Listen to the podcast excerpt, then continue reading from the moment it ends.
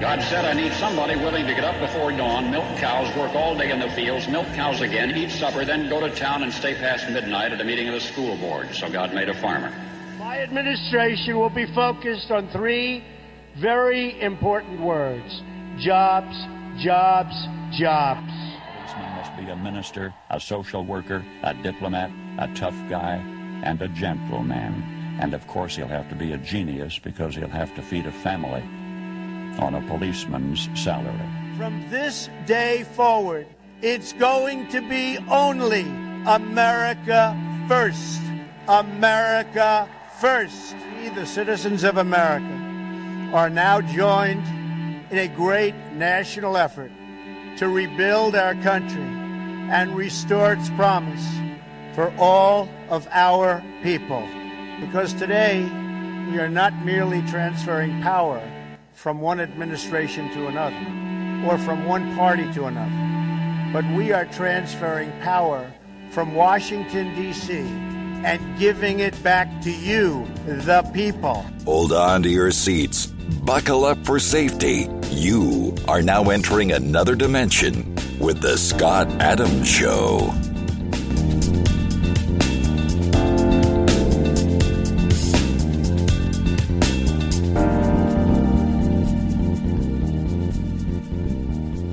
And that's right. My name is Scott Adams. You're listening to the Scott Adams Show. And I'm joined by Leonore Cavoda. Hello, Leonore. Good morning, Scott. Am I driving straight? Yeah, I think you're driving straight. Okay. All right. Now, I um, you probably didn't get that. So I've been, I, I'm still working on it. Exp- explain the metaphor, the analogy. Uh, I'm on pain medication. oh, right, right. no. Uh, Uh, for for those who have been wondering where you are, Yeah, no, I uh, I had a, a bad back, so I did a show Monday, and the next thing you know, uh, I got this bad back, and uh, it's going and coming. But man, it, you know, nothing like you know, nothing like going to the gym to sweat. yeah. But with a bad back, with a back pain, you don't have to go to the gym, and you still sweat. Yeah. It you sit and you look at a pair of shorts you're about to put on. You're figuring, literally, you spend about three minutes, as if it's a Rubik's cube, on how you're going to get those shorts on your body in the least amount of pain. You know, it's uh, it's been a struggle uh, this week, but everything is fine. Uh, Which some- is the important news.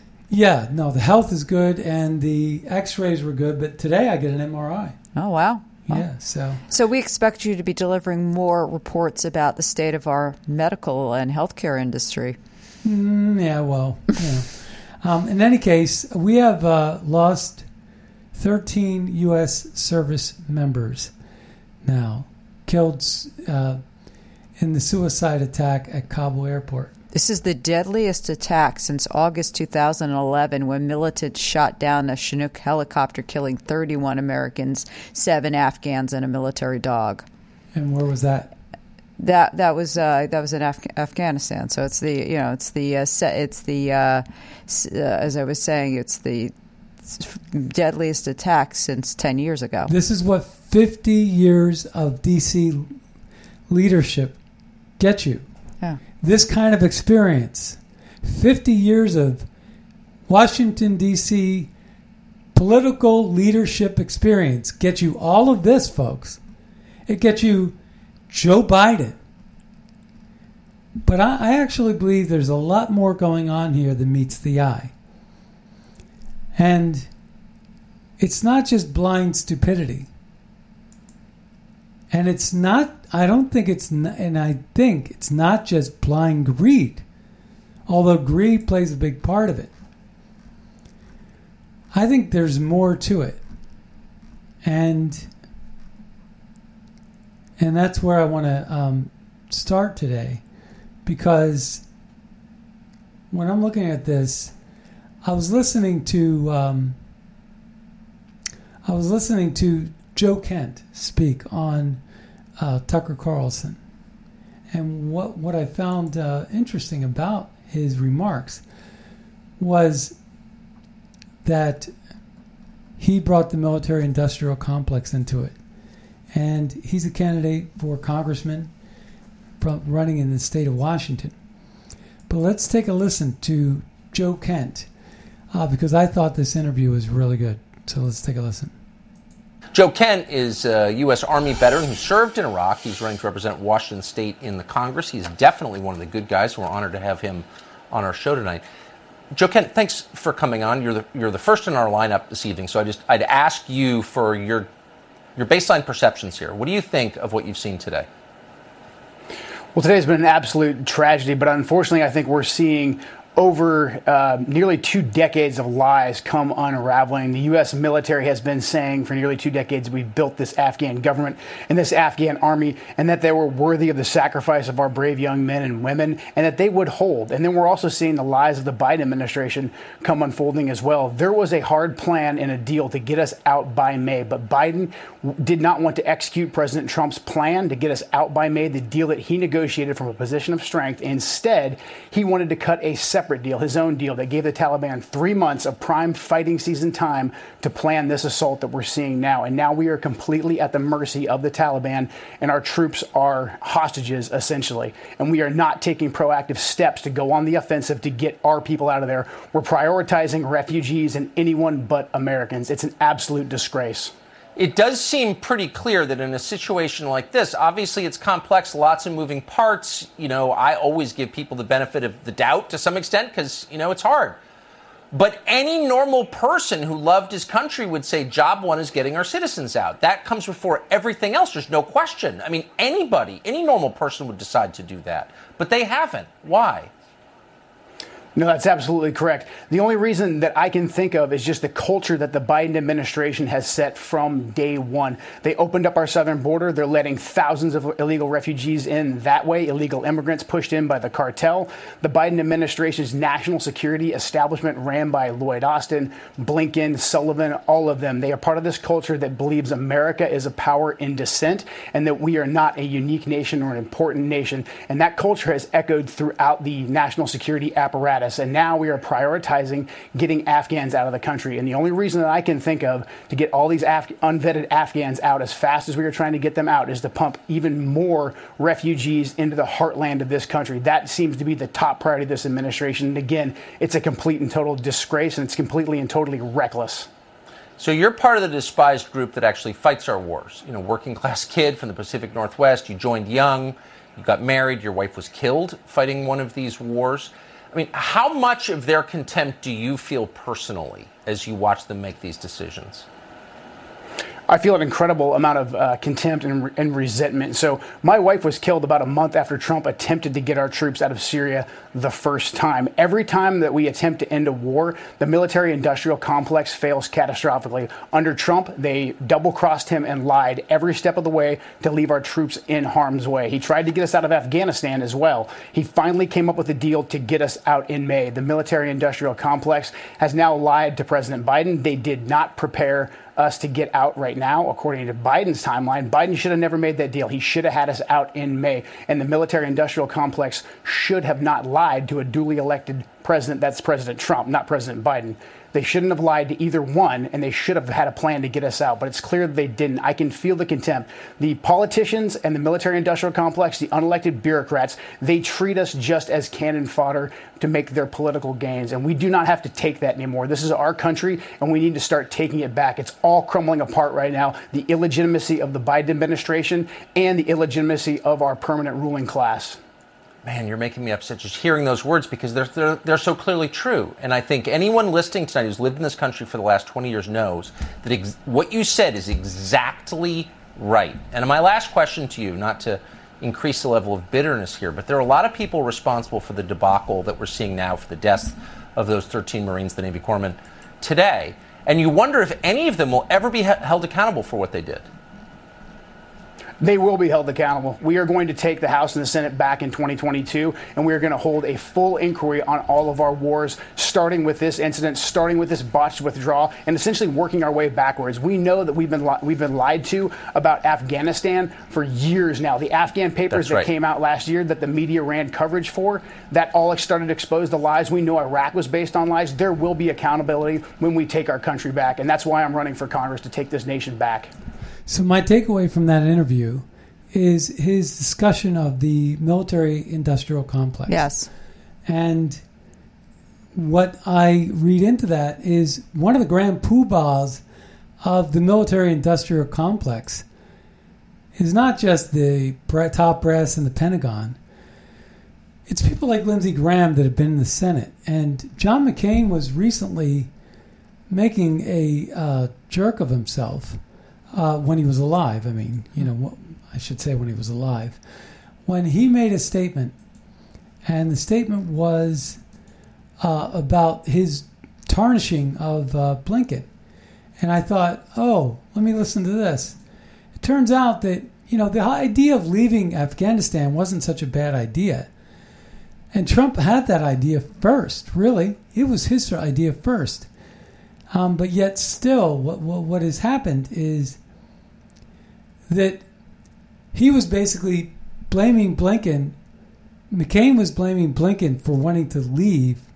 This was going back in uh, before 2014. Mm-hmm. Okay. And so he takes to the stage on the Senate floor. And um, so he's bad mouthing Blinken then. Blinken's always been wrong about foreign policy. And by the way, every time there's a foreign policy disaster, guess who's the deputy and uh, sitting next to the Secretary of State? Who? Wendy Sherman. Yeah. Every single time.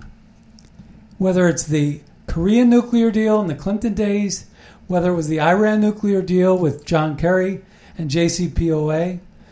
Uh, Chris Christopher is one of the dumbest secretaries of state, and he was a liberal. He was Carter, Carter's Secretary of State, and then Bill Clinton said he did such a poor job with Carter.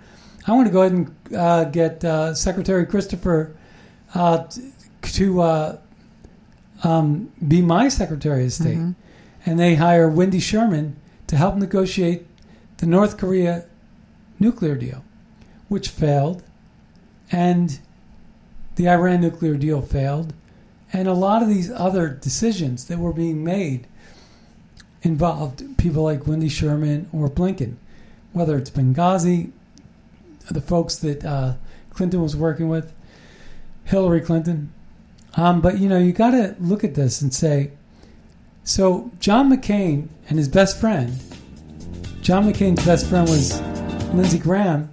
Well, they were basically trying to keep into war. So McCain's argument about Blinken was Blinken wanted to leave Afghanistan. Yeah. And that McCain wanted to stay in in infinitum. Yeah. He just didn't ever want to leave. Yeah. And that was great for business. That was great for business because if you watch this movie, um, it's called War Dogs. Right. And it's actually a very interesting movie. And who are the actors again?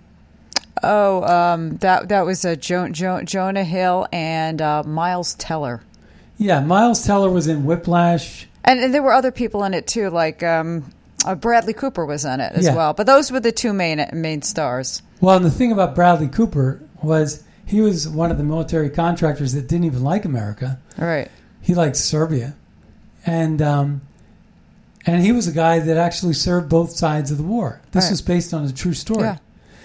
And so the idea was uh, Bradley Cooper's character.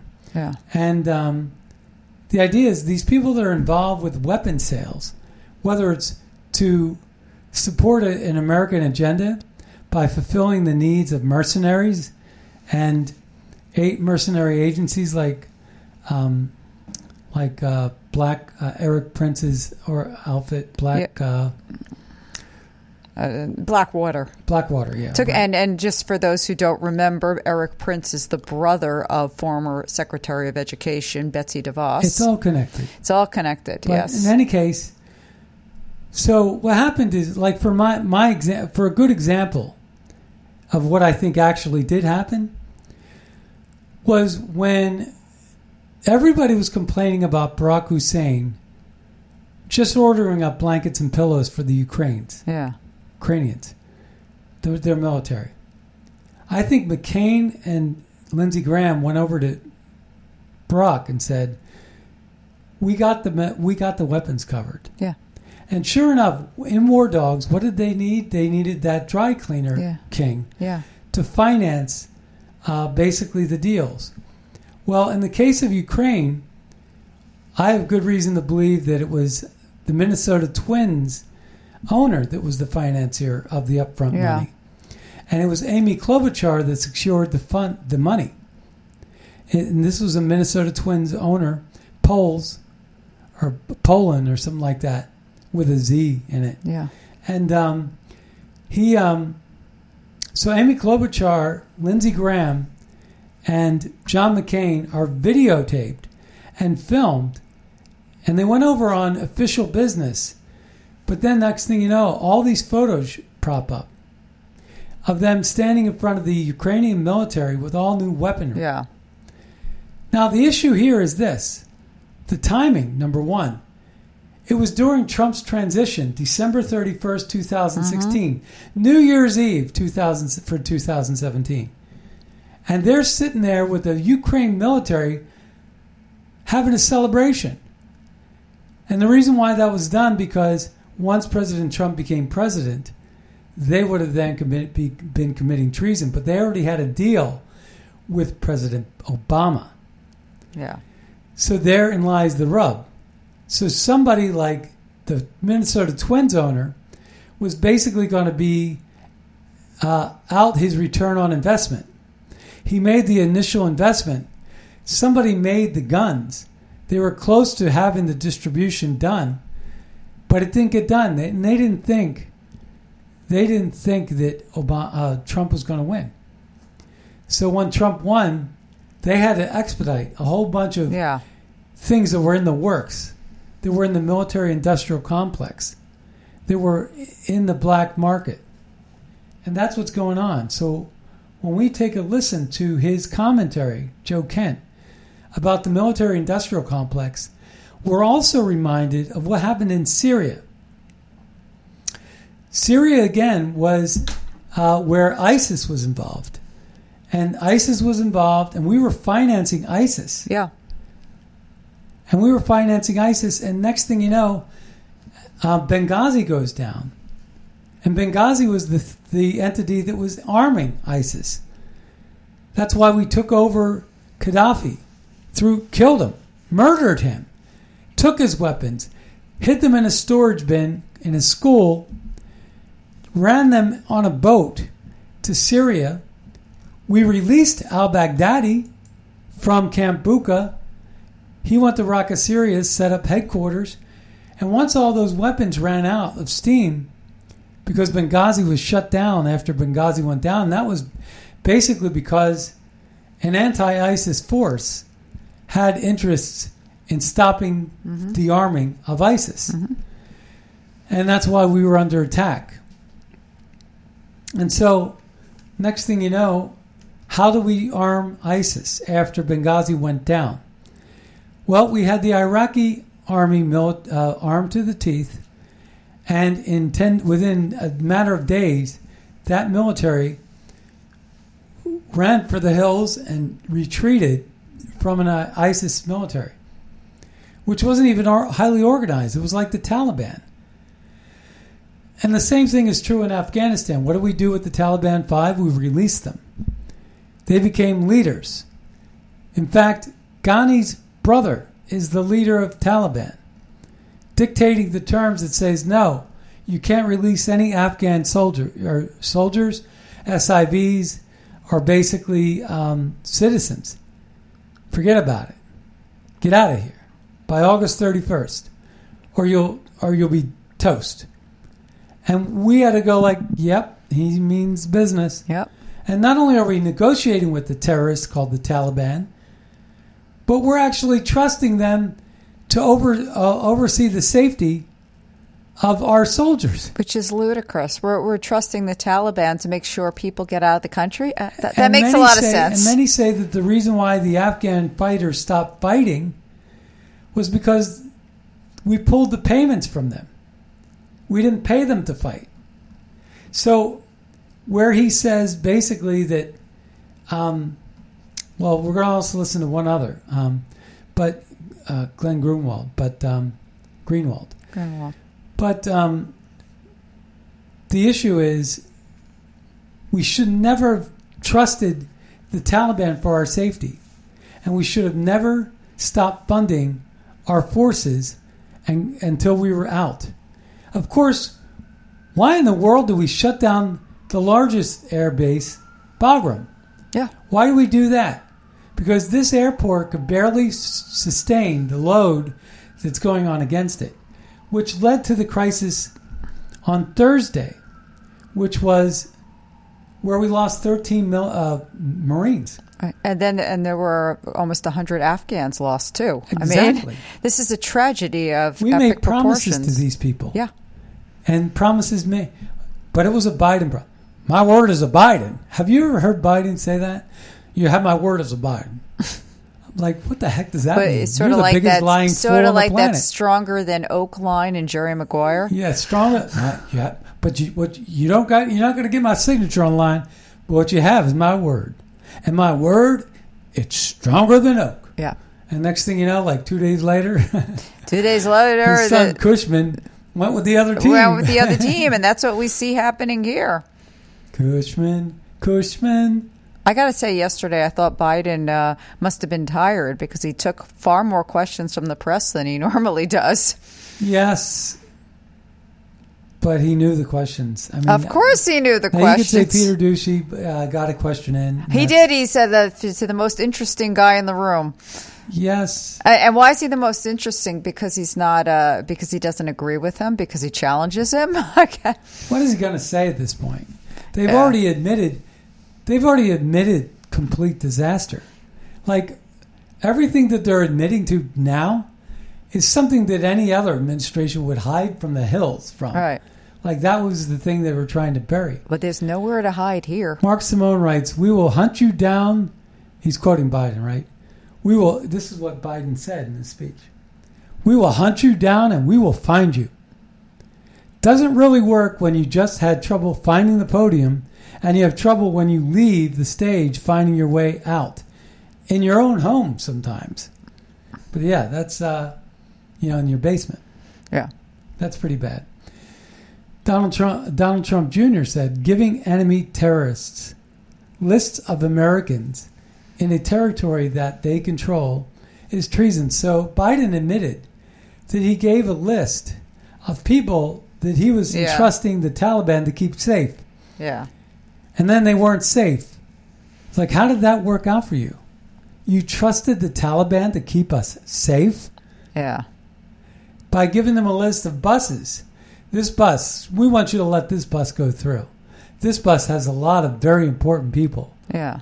Okay, and then that bus is the one that actually gets hijacked or something. Yeah. It's like, no, that's not what you do. You fight evil with evil. You fight force with force. You you don't give your opponent everything that you want. Lucas Tomlinson says, U.S. Gener- General says since August 14, the U.S. military has been sharing information with the Taliban to pre- prevent attacks. That's a quote. Again, how did that work out for us? Not so well. What kind of fools do we have running the show? And again, the question is: Is it by is it is it by cha- mistake,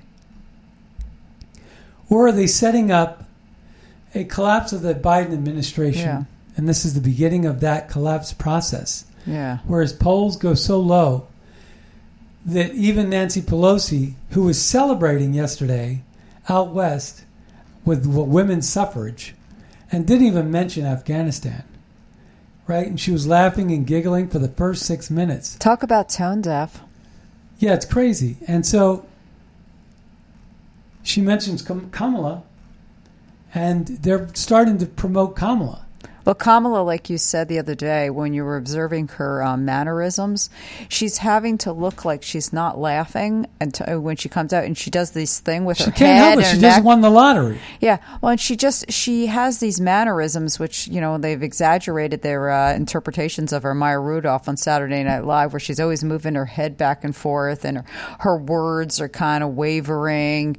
You know, it's just it's just very bizarre the way she physically She's so communicates. unserious. Serious. And, and well, and that's the problem with taking her seriously because, well, that's the other thing. She did make a comment about uh, ganja some time ago, well, you know, and being from Jamaica, which upset her father of all things. But she, but there's a thing about her in, in the way she presents herself where it is hard to take her seriously and also to trust her character. There, that there's something about the way she communicates that doesn't come across as genuine. Absolutely, absolutely. So, uh, so I was. Uh, uh, so Bradford File writes.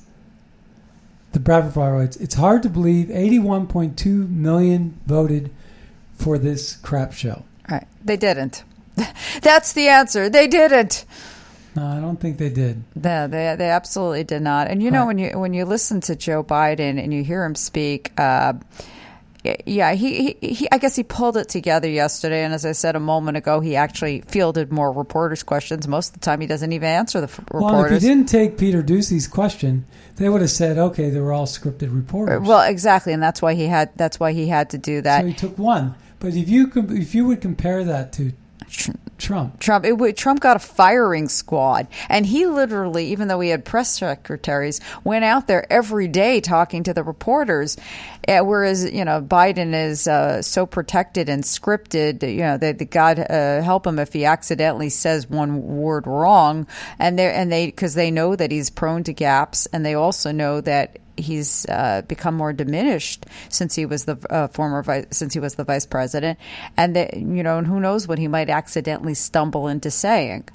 so let's let's take a listen to Glenn Greenwald, who gave a comment to Joe Kent, who we heard earlier. Okay. So let's take a listen. I think the comments that your first guest, Joe Kent, made, as you, they usually are, were extremely insightful because if you notice, he was critical of the plan to withdraw, but he put that into the proper context, which is that it's not like just this last part got messed up. It's been 20 years of ongoing fraud and lies deliberately on the part of the government with both parties, and especially whatever you want to call it, the deep state, the national security blob, to keep this war going. They lied about Iraq. They, in, in the beginning, they lied about the progress that they claimed they were making in Afghanistan, that they know that we weren't.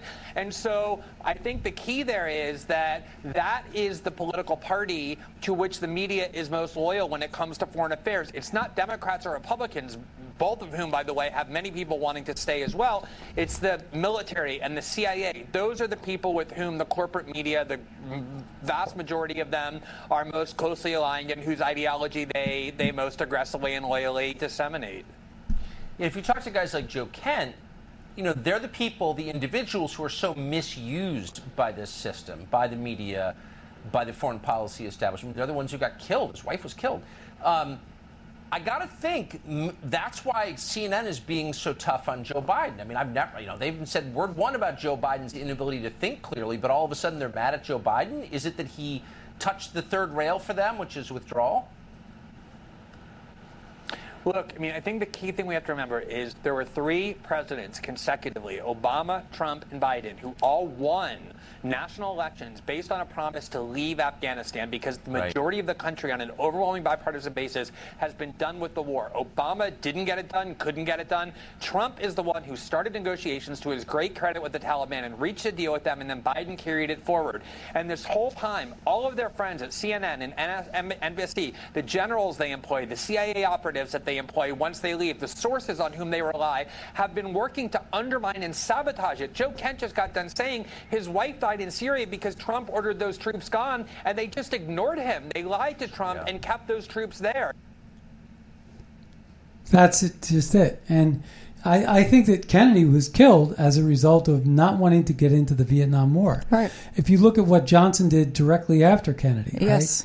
right? And you look at Syria, and I remember Trump on a uh, speech and saying, "We're just going to leave. We don't need to be there." And you know, Syria was never going anywhere. Russia controls Syria. Russia's invested in Syria. There's a lot of reasons for that. Their largest new uh, navy base, their largest naval base is in Tartus in Syria. Their largest naval base outside of Russia is in Syria. They signed a 50-year new lease uh, not long ago. I mean, about seven years ago or something. but they signed a new 50 year lease. Why in the world would we think that we're going to destroy Syria? But we certainly got a lot of refugees out of Syria by creating a lot of conflict. That was one thing. The other was that there was a lot of um, currency being traded on the black market weapons, oil, drugs, and humans. Human refugees, drugs. What do poppy seeds do? Heroin, right? In Afghanistan. Their main uh, commodity is petroleum in Afghanistan. The other commodity is precious metals. Great for China. And, you know, um, great for China. And China is uh, a huge benefactor of the precious metals because they're the ones that make the batteries and they need those metals. Right? Yeah. And in proximity, it's not that far from China, Afghanistan. It's not that far. And then uh, who else benefits? France, another globalist nation, socialist run by a socialist. Eman, uh, uh, Emmanuel, uh, Macron, Emmanuel, Emmanuel Macron. Emmanuel Macron, and um, so they have Airbuses that require th- these essential metals. And we're hearing this new name, ISIS, ISIS K, ISIS K. What what the heck is ISIS K? And ISIS K, it's pronounced Khorasan. That's what the K is, stands for. It's spelled K H O R A S A N. Khorasan province. Mm-hmm. But you really, the way you s- pronounce it is Khorasan. The K is silent. Yeah. So they call it ISIS K. And then once you know that if you look it up in Wikipedia, it says ISIL K. Like they changed the name. The Islamic State of Iraq and the Levant. Yeah. But, and then Khor- Khorasan province. But others call it ISIS K. And ISIS K basically adds to it. So they would rather say that the enemy is with ISIS. And they keep on saying ISIS K to make it sound a little more mysterious. It's a new byproduct. No, it's the old ISIS. Where do you think ISIS went after, you know, uh, Trump beat the crap out of them? Yeah. They just moved to Afghanistan. Everybody knew it. And it compounded the complexities in Afghanistan. And so we decided this. That when we once once we eventually leave Afghanistan, what do you think is going to happen? You think ISIS or the Taliban are going to go and take charge? So there'll be more and more bloodshed, and that's okay. But what our main goal was is to not to make sure that Afghanistan was never a training ground to to to uh, execute another 9/11. We was there. We were there to prevent 9/11. We didn't need to be there 20 years, and we didn't need to spend trillions of dollars. What we needed to do was whatever regime was going to be running that show. We needed them to do it on their own time and on their own responsibility. And we were go- banking on Karzai and and Ghani, and they were failures. They were corrupt. They were hoarding money, and we had a government that was just giving it to them. Keep giving them money, and they'll keep doing the right things. These are people with leverage, so they got paid to do nothing, and nothing they did, and nothing is what we show for it. You put money into it, just like we put money into the levees in New Orleans. And Mayor Nagin, who was too busy trying to turn New Orleans into a quote, chocolate city, that didn't go over well, um, was hoarding the cash. Big surprise in New Orleans, it's corrupt. And next thing you know, the levees were not really fortified. The money that we were spending to fortify the levees was going into the pockets of greedy politicians. And Katrina just went over the levees. No problem. And the same thing is true in Afghanistan. So much corruption. If you really want to get into the business of making money, get into an NGO that finds its way into the middle of the money train between the United States and any third world rogue nation that's struggling and they're getting U.S. aid, you'll be rich overnight. Or get into the war dogs thing.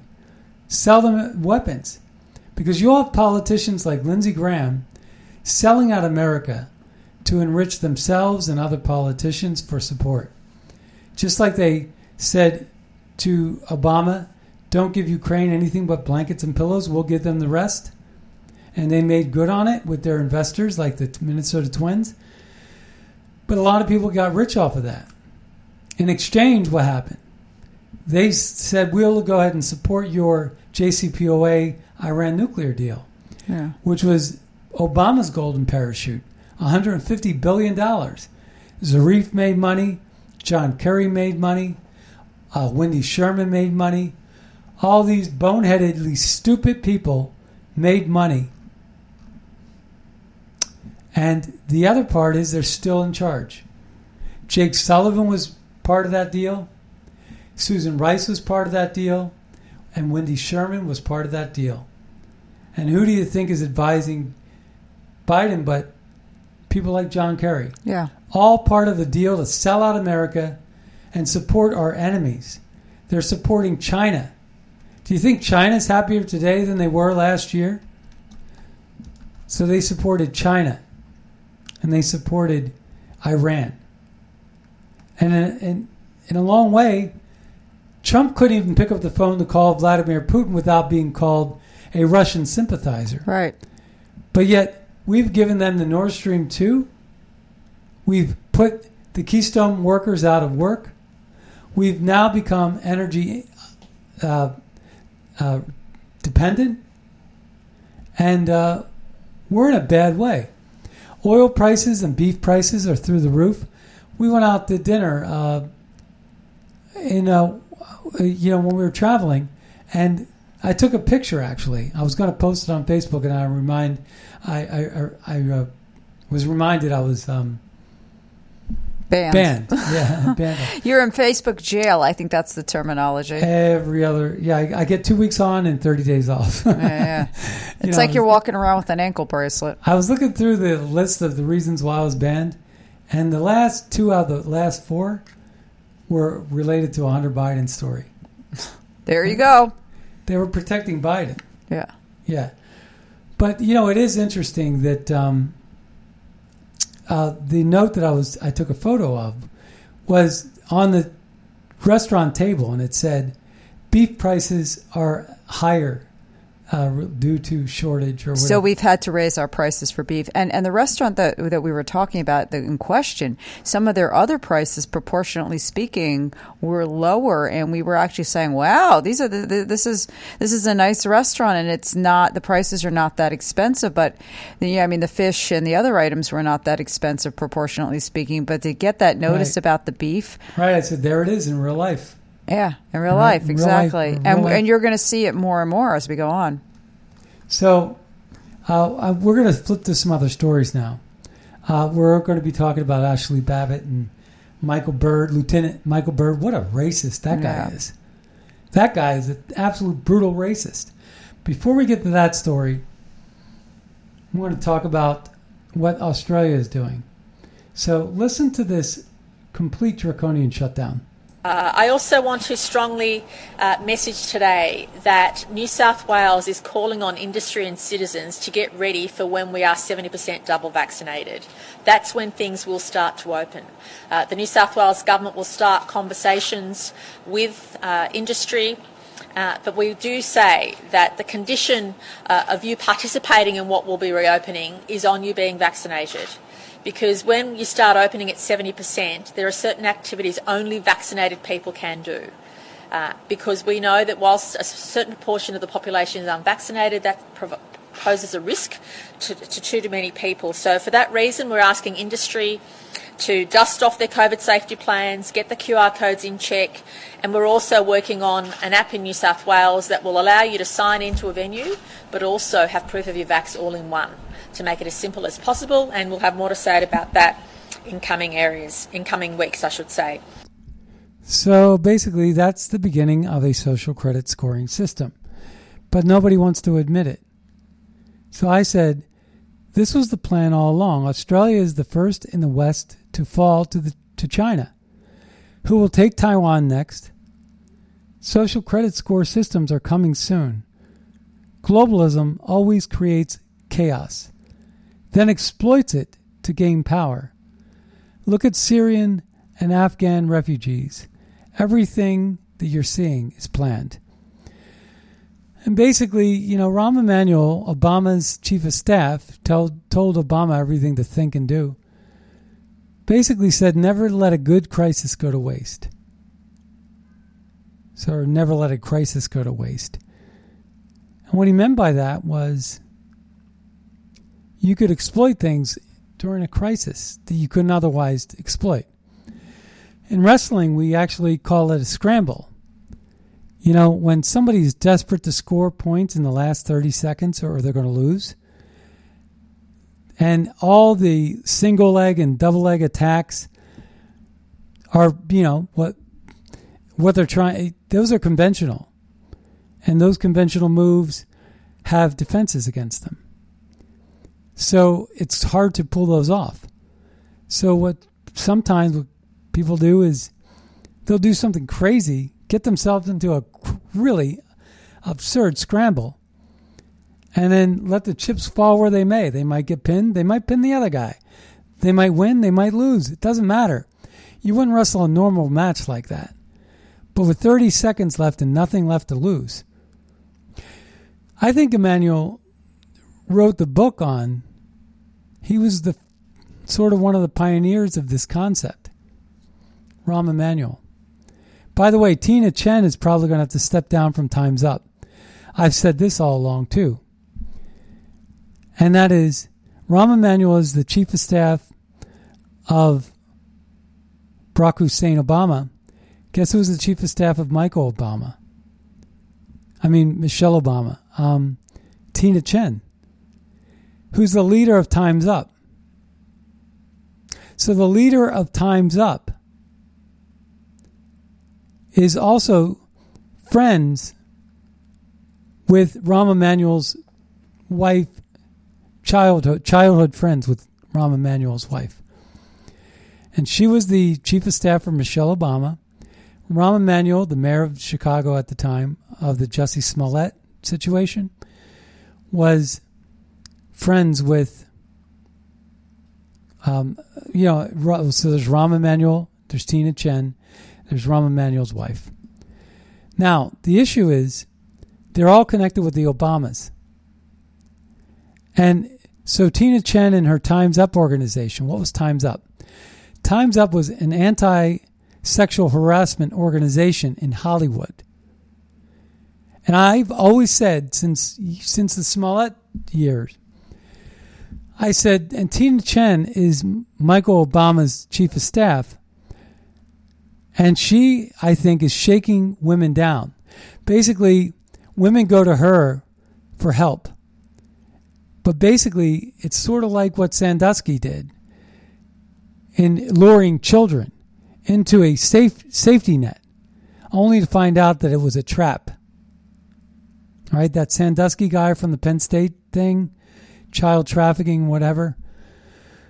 And so the issue with Tina Tchen was she was entrapping she was sucking in uh, victims of sexual harassment in Hollywood, thinking that they were safe.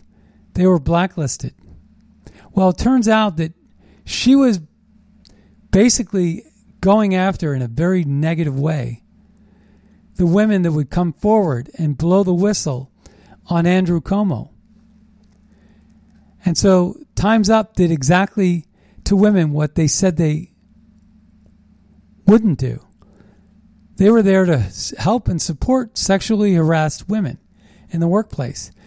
And they were actually going after them for political reasons. So she's going to have to probably step down, is what they're talking about. And this is the uh, chief of staff of Michelle Obama, right? Doesn't make sense. It does make sense, really. Now, when you think about it, too, who showed up to support Kamala, Kamala Harris when Kamala Harris ran for president, when she announced her run for the presidency? It was Jussie Smollett wearing a Time's Up t shirt and you can Google this. It was Jussie Smollett wearing a Time's Up T-shirt that is a Tina Tchen organization, and there's a picture of Kamala, Kamala and Jussie Smollett and the Time's Up T-shirt. Why is that significant? Because Jussie Smollett went to bat for Cory Booker and Kamala, Kamala Harris's sexual harassment legislation. I'm not sexual, anti-lynching legislation. And you think about that and you think, wow, this is all in a very weird way connected. And I even say that Avenatti is in jail right now because he messed with Nike, who is in bed with Obama over TPP. And they owed Obama one or two, but not three. What Avenatti was asking for was three. Cavenati got the one and the two. Cavenati that took a knee in the NFL and started the whole knee exercise and parlayed that in the wake of the Michael Brown Black Lives Matter group. There's a method to their madness. If you think about how big these things have become, it's because they've gotten the media endorsement that supports them. It's because they have the Don Lemons and the Chris Cuomos, all these hypocrites. Don Lemon's got his hands down another dude's pants, getting charged for that.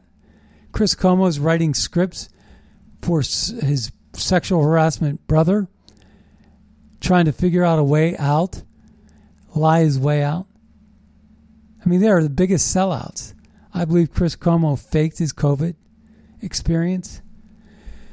What a Fredo. But what we have here with um, these crises is they're allowing this this COVID, like we see in Australia, to sell out. They're they're the first in the West to basically go full CCCP, which is sad. And Tina Tchen also is a sad individual.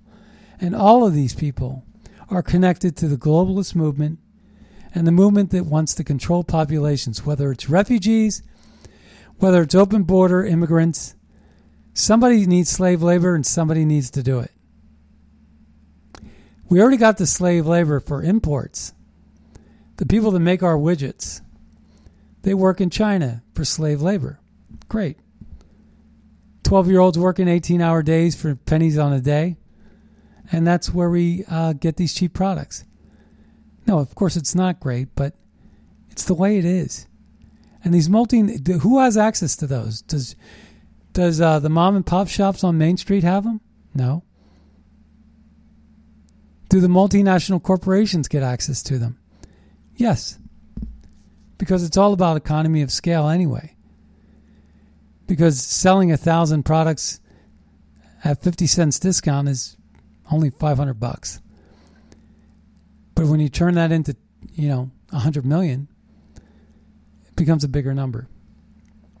So the idea is multinational corporations are the only ones that can set up the molds and the blueprints to get the mass manufacturing that benefits from the slave labor. So it's only the big guys that make out like bandits. And when they do, they put all the small guys out of business. Then they raise their prices. And next thing you know, they're richer than Midas. And that's been the way of the world for a long, long time. And it's sad.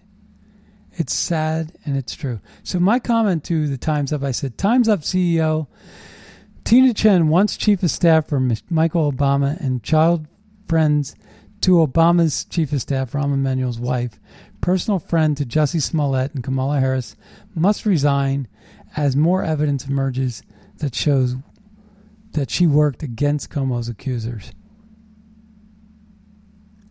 And Emerald Robinson wrote, You can't believe things are this bad, but Austin was busy removing Trump voters from the military while Milley was studying white rage.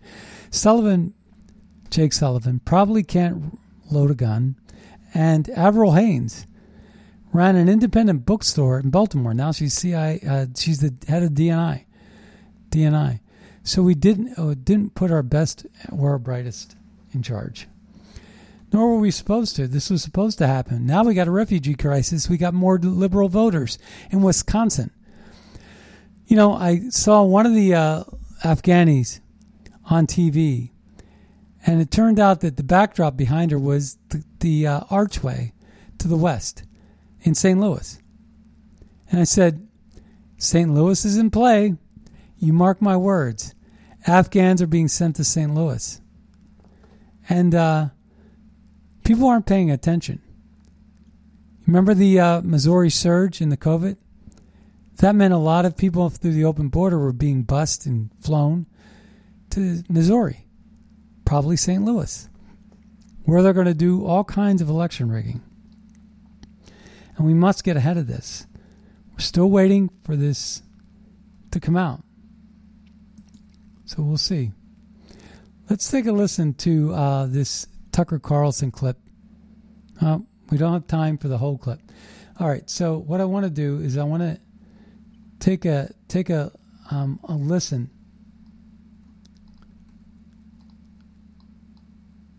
to. Now, I had it queued up, and now I don't have it. But uh, let's take a listen to this one. No, this one's too long. It's too long. So we'll play this tomorrow. But basically, what you had was you had um, Lieutenant Michael Byrd.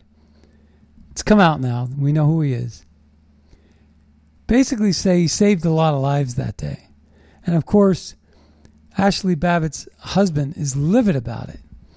You know, they, they're treating him, the liberals are treating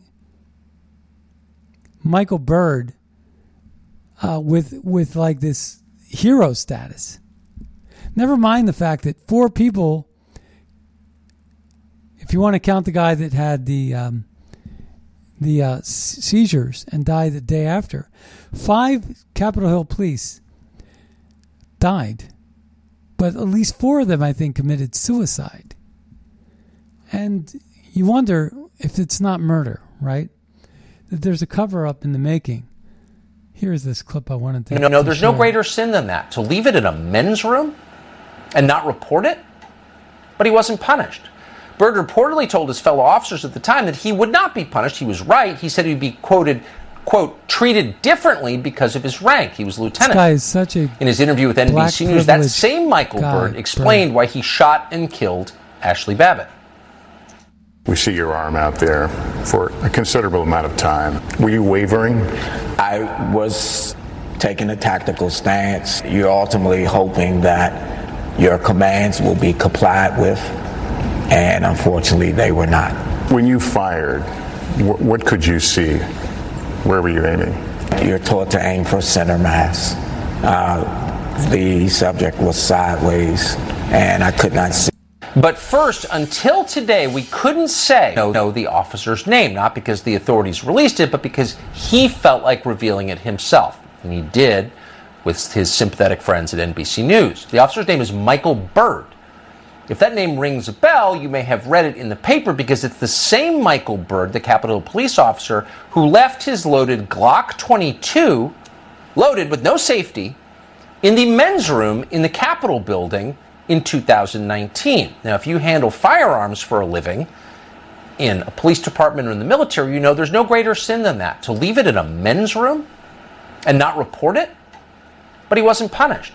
Byrd reportedly told his fellow officers at the time that he would not be punished. He was right. He said he'd be quoted, quote, treated differently because of his rank. He was lieutenant.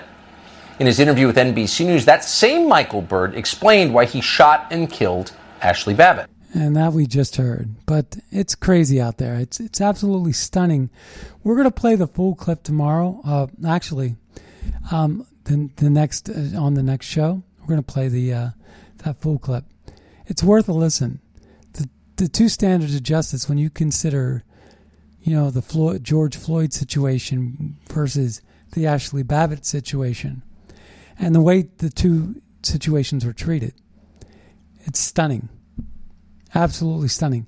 I think this Richard, uh, this Michael Byrd guy, is a racist. I actually believe he is, and I think it's he's got this black privilege concept going where he can make mistakes and not be held accountable. And when you get to know this man, you're going to realize what a loser this guy truly is.